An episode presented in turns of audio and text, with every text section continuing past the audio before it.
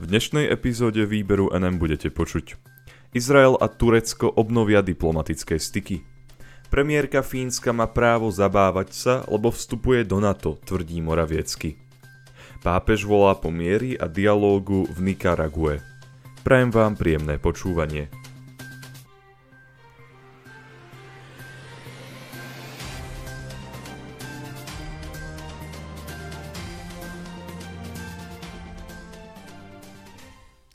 Izrael a Turecko obnovia diplomatické styky. Izrael úplne obnoví svoje diplomatické styky s Tureckom. Oznámil to úrad izraelského premiéra Jaira Lapida a informovala o tom tlačová agentúra Slovenskej republiky na základe správy od agentúry AFP.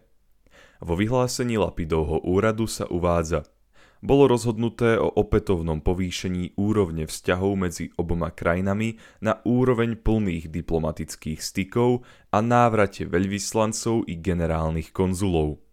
Toto rozhodnutie má podľa daného vyhlásenia viesť k prehlbeniu vzťahov oboch národov, rozšíreniu hospodárskych, obchodných i kultúrnych vzťahov a posilneniu stability v regióne. Oznámenie prišlo po rozhovore medzi izraelským premiérom Lapidom a tureckým premiérom Erdoganom. Stalo sa tak 4 roky potom, čo obe krajiny vyhostili veľvyslancov kvôli zabitiu 60 palestínčanov izraelskými silami počas protestov na hraniciach Gazy proti otvoreniu veľvyslanectva Spojených štátov v Jeruzaleme, pripomína Al Jazeera.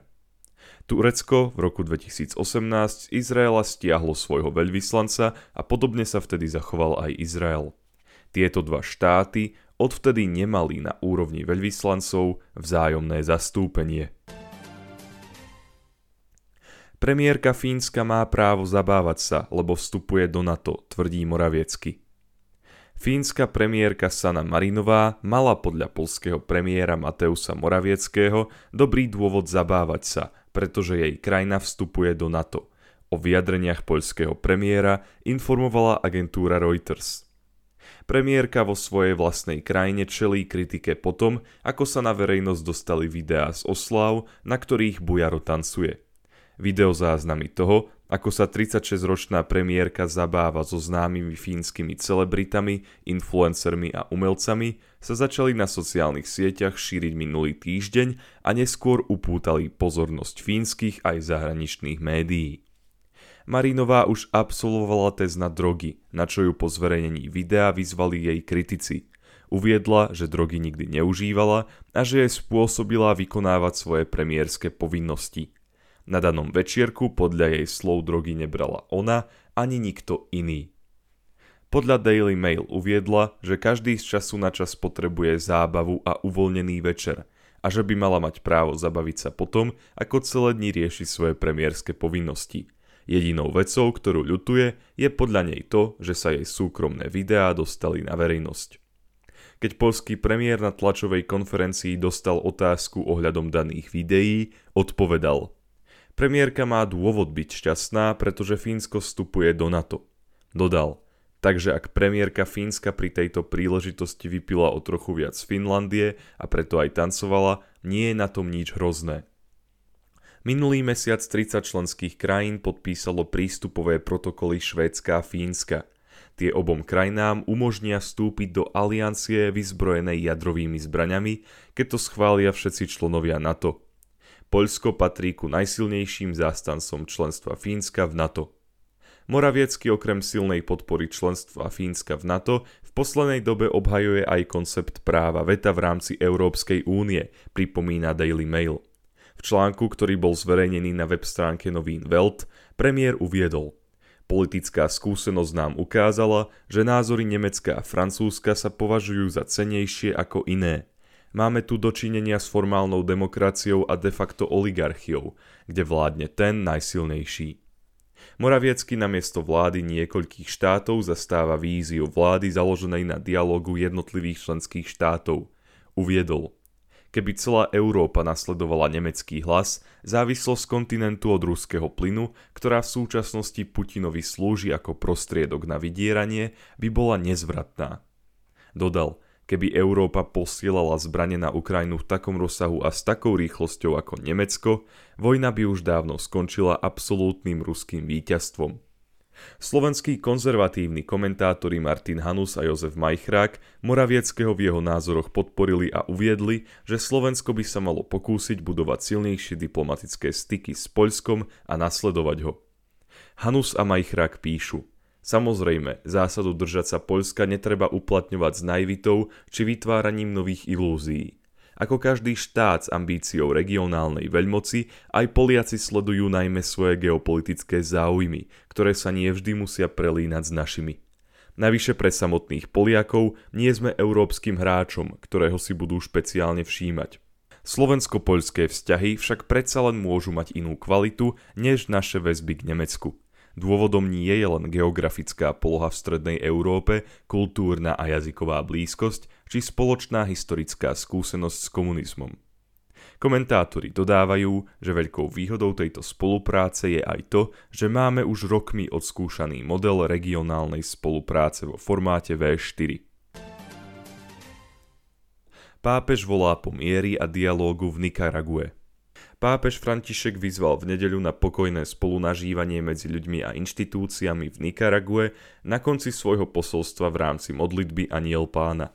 Informovala o tom Catholic News Agency. Pápež uviedol, s obavami a smútkom sledujem situáciu, ktorá vznikla v Nikarague a ktorá sa týka ľudí a inštitúcií, povedal. Chcem vyjadriť svoje presvedčenie a želanie, aby prostredníctvom otvoreného a úprimného dialógu našli základ pre úctivé a pokojné spolužitie. Prosme pána, aby na príhovor Panny Márie najčistejšej vnúkol takú konkrétnu vôľu v srdciach všetkých. Pápežové komentáre odzneli po piatkovom únose biskupa Rolanda Alvareza nikaragúskou políciou. Polícia násilne vnikla do biskupskej rezidencie, kde bol už dva týždne väznený v domácom väzení. Kardinál Leopoldo Brenes, arcibiskup z Managuj, v deň únosu mohol navštíviť zatknutého biskupa, ktorý je otvoreným kritikom režimu prezidenta Daniela Ortegu. Alvarez je biskupom diecezy Matagalpa v severnej a strednej Nikarague. Spolu s 8 ďalšími, kňazmi, seminaristami a lajkmi, bol biskup väznený od 4. augusta – pričom mu nebolo povolené ani príjmať potraviny či lieky. V piatok boli väznení ľudia presunutí do riaditeľstva pre súdnu pomoc, do väznice známej ako El Chipote. Toto miesto je neslávne známe kvôli mučeniu odporcov diktatúry Ortega. Marta Patricia Molina Montenegro, členka organizácie Pro Transparency and Anti-Corruption Observatory, Tvrdí, že v roku 2018 došlo v Nikarague ku viac ako 190 útokom na katolícku cirkev. Toto násilie zahrňalo útoky na biskupov, kňazov, veriacich a posvetné priestory. Ortega katolícku cirkev opakovane verbálne urážal. Biskupov a kňazov napríklad označoval za démonov v sutanách, teroristov alebo pučistov. V marci tohto roka krajina vyhostila apoštolského nuncia, ktorým bol biskup Valdemar Stanislav Somerták. Vatikán vtedy toto rozhodnutie prijal s prekvapením a bolesťou, uviedol. V lete boli z krajiny takisto odstranené misionárky lásky, ktoré založila svetá Terézia z Kalkaty a ktoré sa venovali pomoci chudobným a chorým ľuďom. Režim takisto tvrdo zakročil proti katolíckým televíznym a rozhlasovým staniciam v krajine. V posledných týždňoch sa prenasledovanie kléru zo strany štátneho režimu ešte zhoršilo.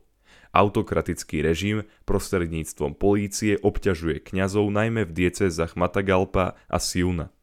Tam bol 13. augusta bez známeho dôvodu zatknutý napríklad otec Oscar Benavides – Ďakujem vám za to, že ste si vypočuli tohto týždňovú epizódu výberu NM a dúfam, že sa budeme počuť aj budúci týždeň.